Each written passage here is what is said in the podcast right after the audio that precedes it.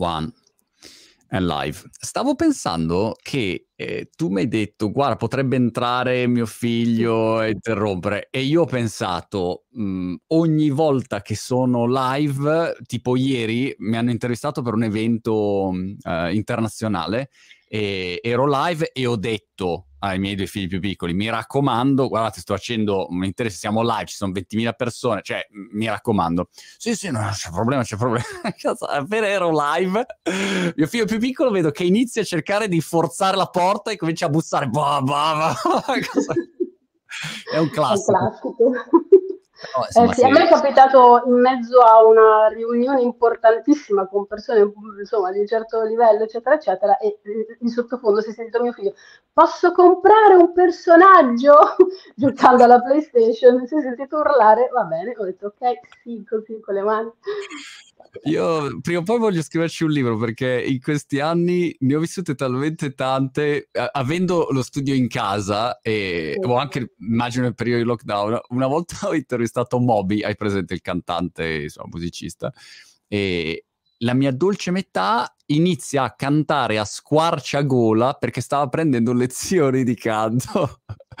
e io sento lei che proprio urla, ma proprio a, come dire a un centimetro. Quindi un po' cercavo di fare muto, però eh, sai, quando devi parlare eh, e lui lo vedo che mi guarda come dire chi è che sta cantando dietro? Cioè, e quindi sono quelle scene così. Però eh, si, si, va avanti. Ormai è, mm, diciamo, il prezzo quello. Però il vantaggio è che ormai appunto mh, puoi comunicare al mondo tantissimi argomenti, mh, sollevare ecco, l'attenzione pubblica su molti temi come, come fai tu e, e, quindi questo diciamo è sempre un, un'arma a doppio taglio. Da un lato è fantastico come, come strumento, dall'altro chiaramente hai mille complicazioni, a parte queste che sono più leggere, ti dicevo, un progetto che ho lanciato di recente, subito hai le reazioni stile Don't Look Up, hai presente il film?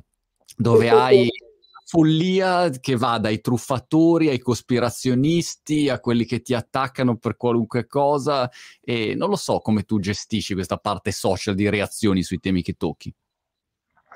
Beh, um, puoi immaginare che, com, quali possono essere, insomma, io parlo molto di donne musulmane, di mondo musulmano e uso i social anche per raccontare questo, questo pezzo anche di identità mio e di tante altre persone e per contrastare anche quelli che sono stereotipi e pregiudizi molto, molto radicati.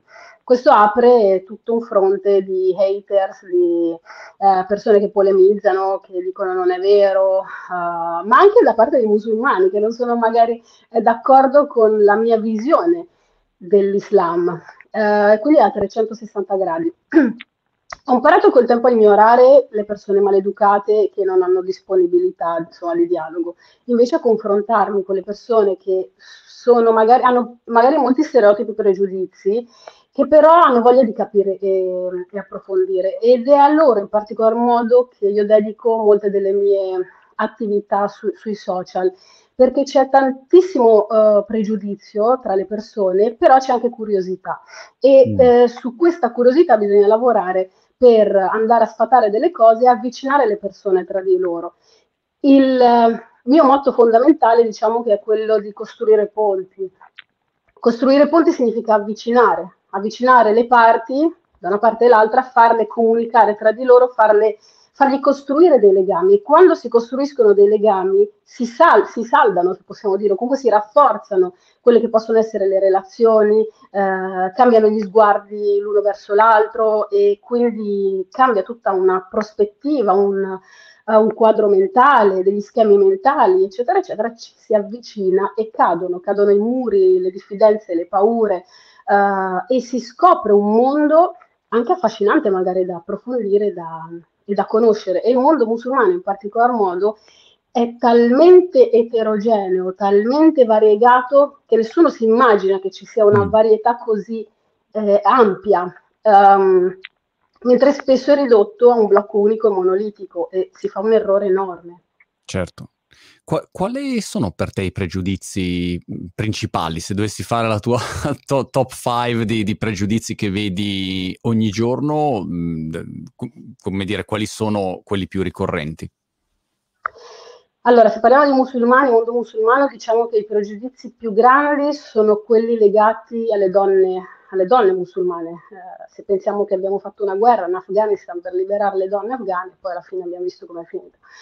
Eh, questa retorica nasce per, uh, per motivi diversi, che comunque ha anche dei fondamenti, perché non si può dire che non ci siano problemi nel mondo musulmano, ci sono e come, e come.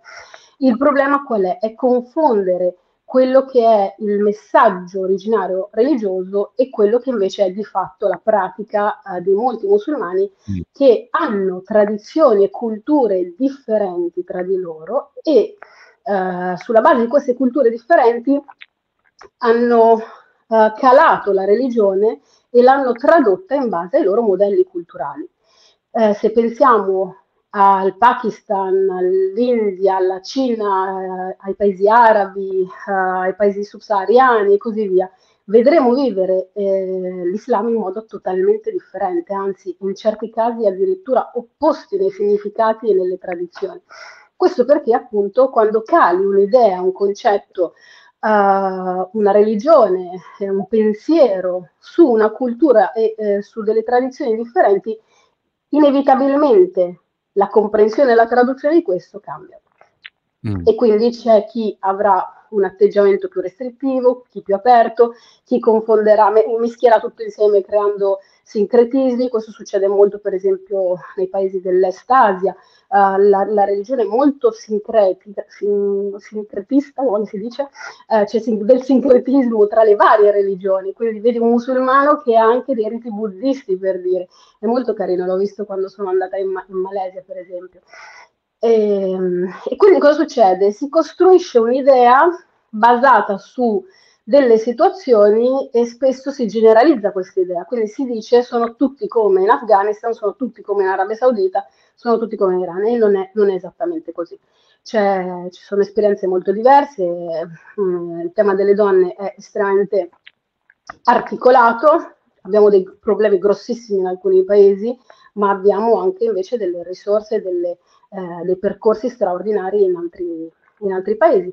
Oppure anche negli stessi paesi dove le donne vivono dei problemi molto grossi, come per esempio in Afghanistan, in Iran, in Arabia Saudita, eccetera, eccetera, abbiamo delle esperienze straordinarie di donne che lottano per riappropriarsi dei propri diritti, delle proprie libertà, anche con lo sguardo eh, mm. religioso, nel senso di dire a me l'Islam 1400 anni fa mi ha dato il diritto di studiare, lavorare, viaggiare, divorziare, um, disporre del mio corpo, eh, quindi abortire eh, e tante altre cose eh, perché tu, uomo del 2000 e, e qualcosa, invece mi, mi neghi tutto questo. E queste sono esperienze importanti, qua molto sconosciute, se ne parla poco e si sostengono poco. Invece andrebbero sostenute fortemente, andrebbero uh, fatte battaglie per queste donne che chiedono eh, i loro diritti, il loro, eh, la loro, mh, mm, di avere la loro dignità. E poi però facciamo affari con certi paesi, no? facciamo affari mm. economici perché ci conviene e tutta la parte dei diritti umani un pochino ce la dimentichiamo. E questa è una grandissima contraddizione di questa parte del mondo che spesso viene messa in atto per questioni di interesse. Quello che dicevi sul fatto che viene considerata mh, come tutto un blocco, no? un unico blocco che in realtà include un sacco di differenze, come, questo, come se consideri l'Italia un blocco solo e dici ma sia uguale, Milano e Catania sono la stessa cosa, ma no, eh, cioè, sono logiche diverse, culture diverse, mhmm, è, è, proprio, è, pro- è proprio in questo modo, o anche probabilmente considerare io penso all'Italia, adesso sto pensando alla religione perché l'altra sera, così per sdrammatizzare l'argomento, insomma, sono andato a uno stand-up comedy e mh, mhmm, c'era un comico che diceva, ma lo sapete che a Brighton, do- dove vivo io, eh, tipo il 4% delle persone come religione dichiara di essere Jedi, no? il Jedi di, di Guerra Stellare. La religione sono uno, Jedi, Jedi, non so in Italia come si dice, cosa dice Jedi. E, e, per cui c'è una visione, diciamo, della religione brightoniana molto chiamiamola open, ecco, open mind, una città molto aperta. Però è come dire, in Italia c'è la religione cattolica e allora tutti gli italiani eh, seguono eh, nello stesso modo quella religione. No, avrai miliardi di differenze diverse. Ecco. Però io per certo. primo, eh, mio, la mia reazione è esattamente quella che dici tu da ignorante. Dico, ok, per me è un blocco unico, tutti con, con, con la stessa religione, tutti fanno la stessa cosa e quindi ti crea questa, questo strano pregiudizio, una cosa che capisci poco, ecco. Sì. E poi ci sono le, le, semplificazioni anche più estreme, non lo so, noi abbiamo nel mondo musulmano fazioni estremiste e criminali, perché bisogna chiamarle così, come l'ISIS, come i talebani, eccetera, uh, e anche lì si riduce i musulmani a essere dei terroristi, degli estremisti e così via, come se dicessimo che gli italiani cattolici sono mafiosi. Questa riduzione è sbagliatissima eh, e fa male, fa male a tutti, fa male alle persone che vivono in Italia, fa male a chi lo dice perché ovviamente ha uno sguardo distorto e perde delle opportunità, perde delle occasioni, perde ehm, lo sguardo corretto sul mondo. Queste semplificazioni purtroppo invece sono estremamente ricorrenti, sono estremamente diffuse e sono un grosso problema. Ecco, un po' io su questo cerco di giocare anche attraverso l'ironia sui social, cerco di smontarle un po' queste idee, questi stereotipi e pregiudizi, pur non perdendo di vista la realtà. Perché poi alcuni di questi stereotipi e pregiudizi sono verità, sono verità, però non è la verità diffusa, la verità assoluta, non è così per tutti, eccetera, eccetera. Quindi bisogna capire che è un puzzle molto complesso, con pezzettini microscopici anche addirittura, che però vanno compresi tutti insieme in un quadro generale. Tu dove, dove vivi mh, mm, geograficamente? Allora, io sono nata e cresciuta a Perugia, Umbria, Italia. Lo dico perché qualche volta mi è capitato qualcuno mi dicesse ma Perugia do, do, in quale paese arabo? Cioè, no. Adesso però vivo ormai da 23 Il anni. Il è nel tuo DNA, insomma. Sì, non mi piace però sì. Sono ah. cresciuta in una città che produceva cioccolato, sì. Adesso vivo a Milano da 23 anni, ormai una milanese. E come, che è la mia città d'origine, Milano, la mia Milano.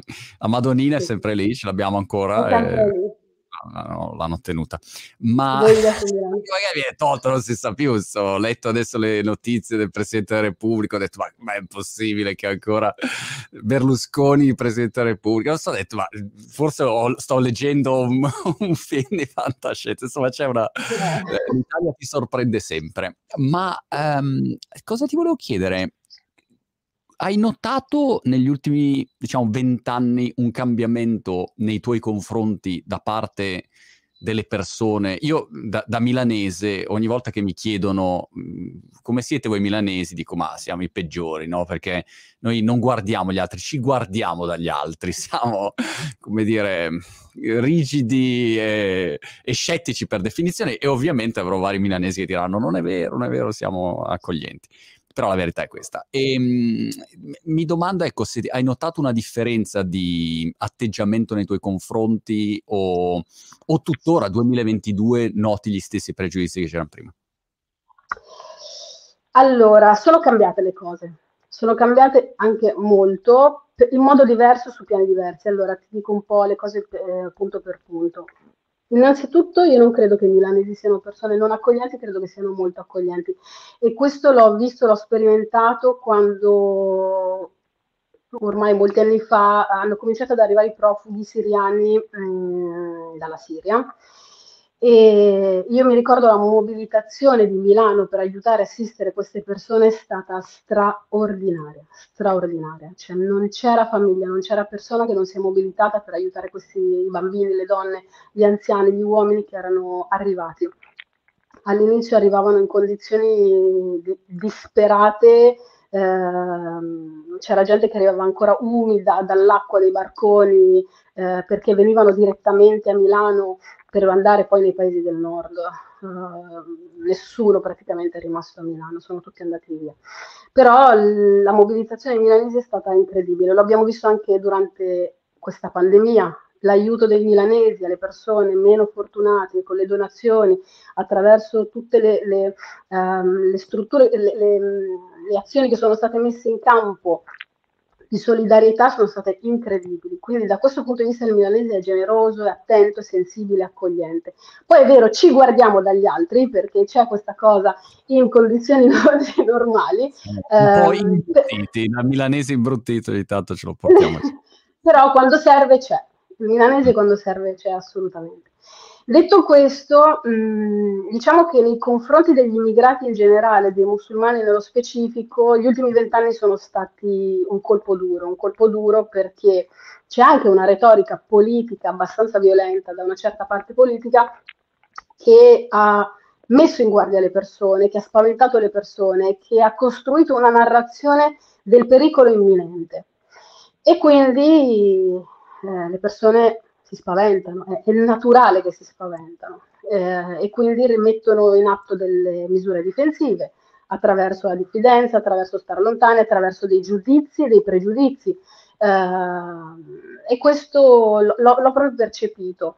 Eh, quando io ero ragazzina, bambina, andavo a scuola eh, nella mia tranquilla Perugia, e Perugia, Perugia, tra l'altro ha l'università per stranieri, quindi era molto abituata ad avere gli stranieri in, in città eh, però non le famiglie, erano tutti studenti, eccetera, eccetera. Noi siamo stati forse tra le primissime famiglie a stabilizzarsi in città e essere già molto attivi. Mio papà era estremamente attivo nel dialogo interreligioso, eh, nei, eh, nei, pro, nei, programmi di integrazione, eccetera, eccetera. Però io a scuola, per esempio, ero esotica, non ero la compagna perugina musulmana, italiana di seconda generazione, non c'era questo discorso. Ero l'esotica, quella a cui si chiedeva se si viveva al paese di origine nelle tende, con i cammelli, eravamo ancora quell'immaginario lì. Però c'era comunque uno sguardo di curiosità e più sereno. Dopo l'11 settembre, ahimè, eh, le cose sono cambiate drammaticamente e lo sguardo è cambiato totalmente, è diventato uno sguardo di, di paura più che di curiosità, di diffidenza, più, più che di, mh, mm, so, appunto sempre la curiosità. Eh, è stato molto difficile, molto molto difficile, specialmente negli anni successivi all'11 settembre. Eh, io mi ricordo che c'era gente che scendeva dalla metropolitana quando vedeva una musulmana o un musulmano salire in metropolitana. Eh, gli insulti, le cose, insomma, mh, mm, lo vedi che le cose, le cose cambiano. Eh, oggi abbiamo delle generazioni, siamo arrivati in Italia quasi alla quarta generazione, la quarta generazione di figli di immigrati eh, comincia a nascere, comincia a crescere, comincia a voler anche eh, non essere più contata nell'essere generazione figli di immigrati. Cioè, ragazzi, basta, una certa, ah, basta. Eh, le mie figlie le, le contano come, ancora come terza generazione e quando gli chiedono di dove siete, loro non ti dicono neanche di, dall'Italia o di Milano, ti dicono il nome del quartiere dove abiti perché si sentono talmente parte del territorio che neanche ci pensano che invece gli altri indugiano, cominciano, no, ma i tuoi genitori di dove sono?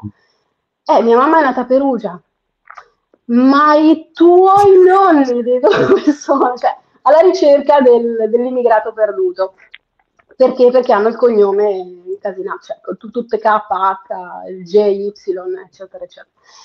Eh, quindi questo c'è, c'è ancora. D'altra parte le nuove generazioni però sono diverse. Sono diverse da, dai quarantenni, cinquantenni, sessantenni, sono più aperte, sono più abituate, eh, non, i loro compagni figli di stranieri non sono più gli esotici, ma sono il compagno che, con cui si va a giocare a calcio, con cui ehm, si va a fare le marachelle, con cui si, si passeggia, si, fa, um, si, fanno le vasche in centro eh, e così via.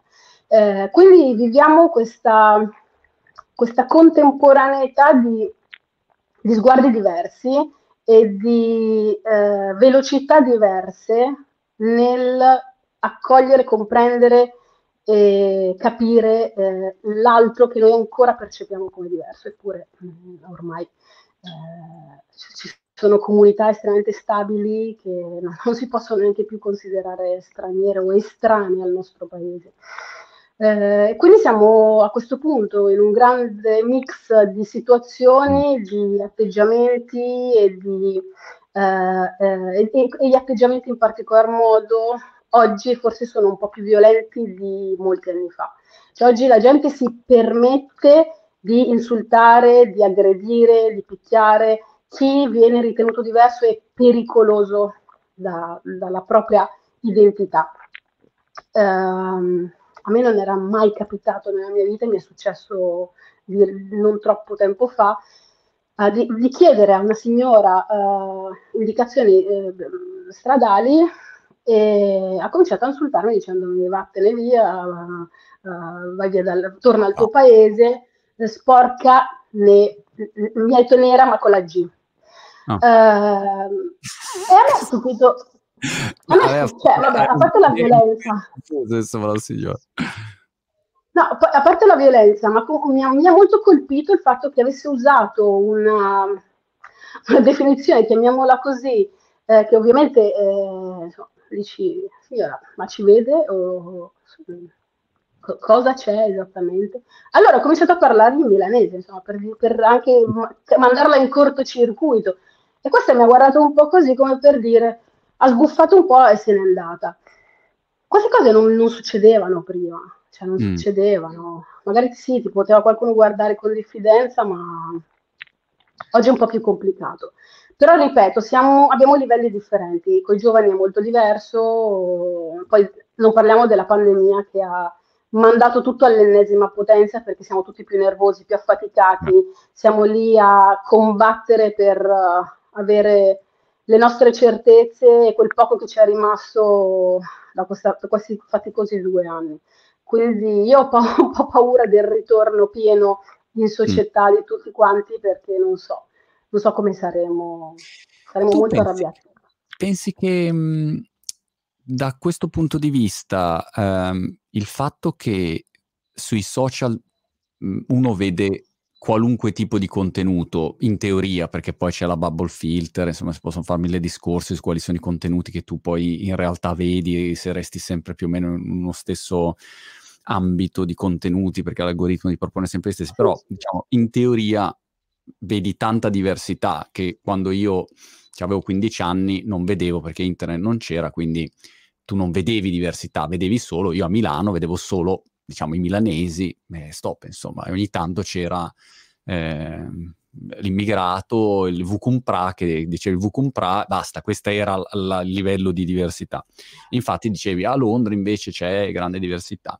Oggi invece è completamente diverso e uno o, o una persona può vedere, come dire, tanti, eh, tante realtà diverse, scenari diversi, culture diverse, cioè ha veramente la possibilità di di comprendere meglio se vuole, ecco. Lo vedi come un aspetto, diciamo, positivo, nel senso che c'è stato un impatto positivo magari sulle nuove generazioni o, um, o invece vedi un effetto polarizzante dove poi alla fine uno si ritrova nel, nel suo modo di pensare e a quel punto si estremizza ancora di più nella sua visione?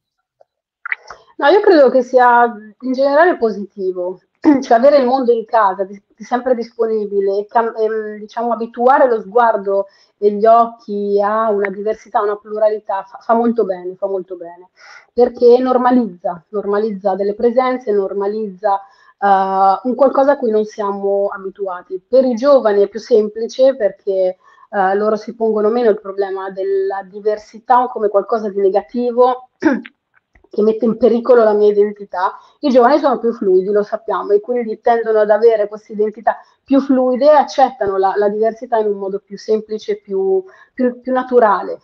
Eh, per eh, diciamo, le fasce di età o comunque mentalità più rigide o più, cons- non dico solo conservatrici, ma insomma abituate ad altro, eh, fa comunque bene perché ti propone eh, un discorso diverso, ti propone delle, eh, delle, storie diverse e così via, e quindi allena lo sguardo e la mente a qualcosa di diverso. E questo credo sia molto utile e importante. Poi c'è di tutto di più eh, nei social, c'è il bene e il male, eh, però secondo me è qualcosa di, che fa bene. E, e, tu mh, che diciamo canali usi principalmente per fare un'attività di divulgazione? E però curioso anche che, che mestiere fai diciamo nella, nella, giornata di tutti i giorni? Nella vita eh, vera. Nella vita, come lo dicono, ma nella vita vera cosa fai? Non lo so, non l'ho ancora capito, però prima o poi l'ho capito. Infatti anch'io non l'ho ancora capito, a 40 anni insomma sono ancora lì che cerco. No, allora il mio canale principale adesso è Instagram, fino a poco tempo fa era Facebook, poi sono, insomma Facebook mi ha un po' stufato perché lo ritengo estremamente violento e pieno di gente che non ha voglia di ascoltare e dialogare. Eh, invece Instagram l'ho trovato più funzionale alle cose che, che voglio fare, trasmettere e raccontare, quindi Instagram principalmente. Seguo molto TikTok, lo guardo ma lo uso poco, però lo seguo perché mi piace studiarmi le dinamiche, le cose che vengono proposte da certe categorie di persone, in particolar modo i giovani, eh, quindi me lo, guardo, me lo guardo spesso. Nella vita fuori dai social, allora fino a pochi mesi fa facevo politica attiva, o meglio ero consigliera comunale a Milano, eh, sono stata vicepresidente della Commissione Cultura di Milano per cinque anni, eh, mentre adesso sono nello staff politico dell'assessora ai servizi civici, partecipazione mm. e decentramento di Milano. Eh, contemporaneamente questo faccio consulenza e lavoro sui temi della diversity and inclusion. Okay. E, ehm, scrivo libri e, e, da un, qualche anno ho cominciato a collaborare col cinema sui temi della diversità. Uh, in particolar modo un ultimo lavoro importante che, che, ho fatto, non so se si può citare una serie televisiva. Puoi, puoi citare tutto quello che vuoi. Che è Scam Italia. Uh, ho lavorato al personaggio principale, la protagonista della quarta stagione, eh, che è una ragazza musulmana.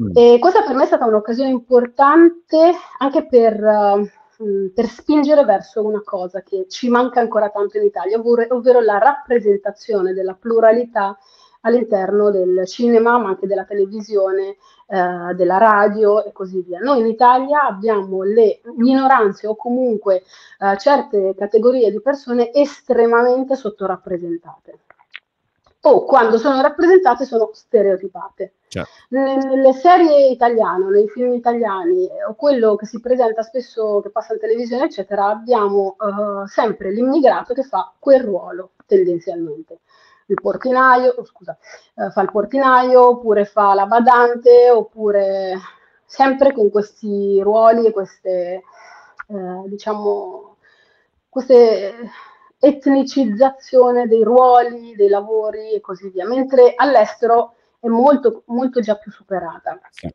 Basta vedere le ultime serie americane, specialmente quelle mediche, non so perché, eh, mm. presentano sempre donne col velo eh, musulmane quindi, che fanno i medici, che lavorano in ospedale, che sono uh, presidenti di fondazioni importanti e così via. Qui non le vedremo mai queste robe qua. Uh, quindi mm. mi è sembrata un'occasione invece importante per costruire un personaggio che fosse il più attinente possibile alla realtà, non stereotipato, eccetera, eccetera. E di fatto credo che il prodotto finale sia stato molto, molto positivo e apprezzato. Uh, questo, poi sono mamma di tre figli che mi impegnano. Good luck with that. È, è, vero però, all'estero in generale, forse negli ultimi due anni, due anni, due anni e mezzo, anch'io ho visto un netto cambiamento sia di protagonisti femminili, quindi ho visto un Hollywood andare, virare verso il no scusate, ma in realtà noi siamo per la parità e quindi protagonisti femminili eh, in, in, in, in, grande aumento, non so se anche i salari siano in aumento, ma quello è un altro discorso.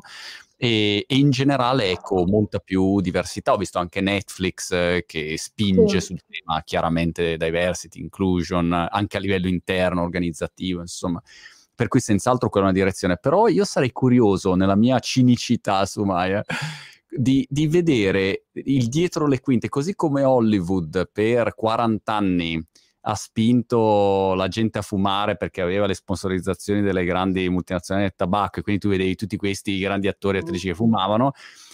Veramente mi, piacerebbe vedere eh, il dietro le quinte di quella che era la strategia a livello di comunicazione per creare degli stereotipi e quindi quanti film hanno sovvenzionato o promosso o spinto per dire ecco i russi cattivi e quelli cattivi perché ovviamente c'è stato un enorme input da, da questo punto di vista ecco.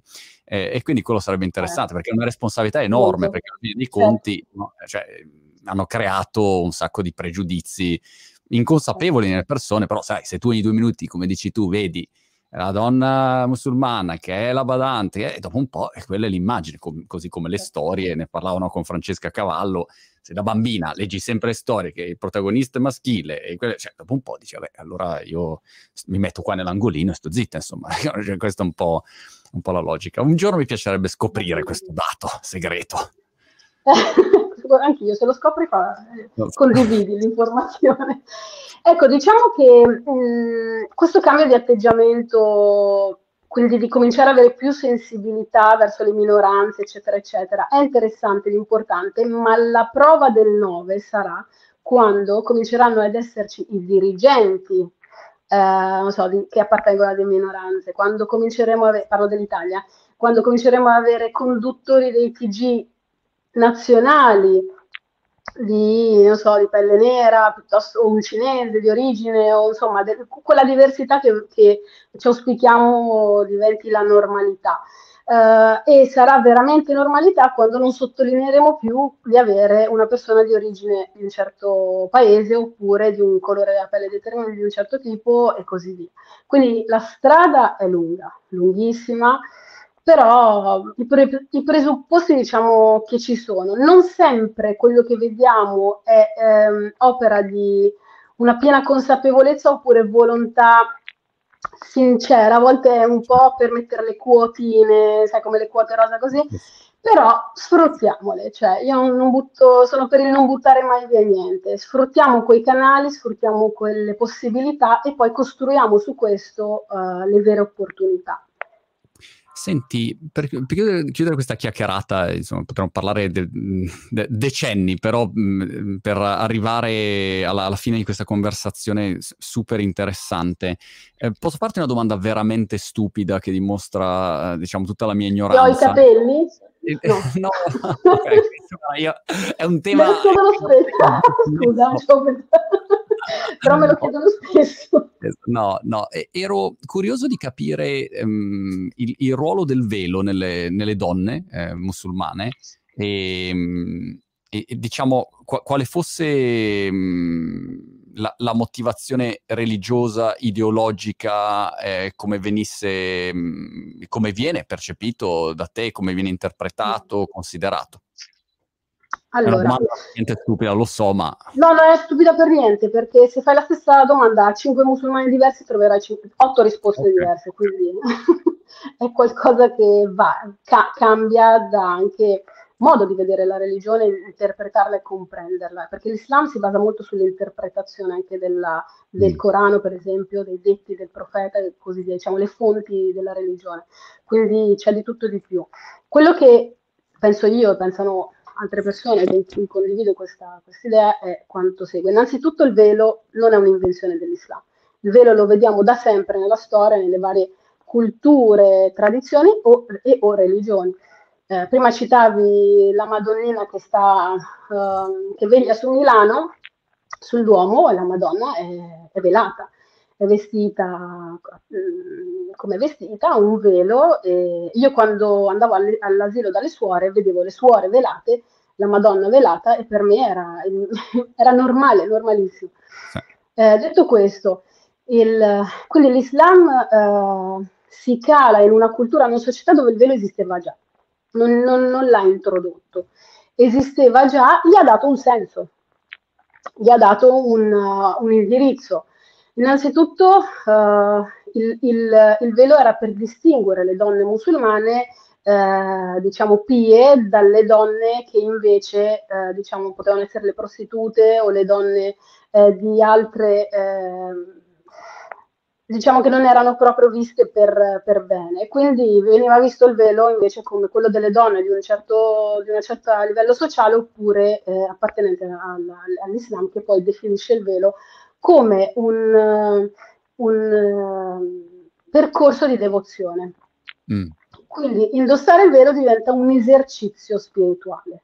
Questo esercizio spirituale volto a ricordarsi eh, che si è mh, devota a Dio, che si crede in Dio, eccetera, eccetera. Una sorta di fioretto, se vuoi, eh, minimi, cioè, banalizziamo un pochino, però una sorta di fioretto. E qui si dividono le scuole eh, dei sapienti musulmani, è obbligatorio o non è obbligatorio, va imposto o non va imposto. E qui vediamo che poi quindi c'è chi lo porta, chi non lo porta, paesi che lo impongono, paesi che invece non, che non lo impongono. Ecco, in generale nell'Islam nulla va imposto, perché mm. c'è un, un, versetto chiaro del Corano che dice la cioè non c'è costrizione nella religione. E questo dovrebbe essere un principio base, in realtà, per un buon musulmano per capire qual è l'indirizzo di qualsiasi precetto. Non può essere imposto. Quando invece vediamo qualcosa di imposto è una forma di fanatismo, una forma di estremismo, eh, che non è accettabile. diciamo, una forzatura. È un'ideologia rigida, ma dici non è la... la è una forzatura. Okay.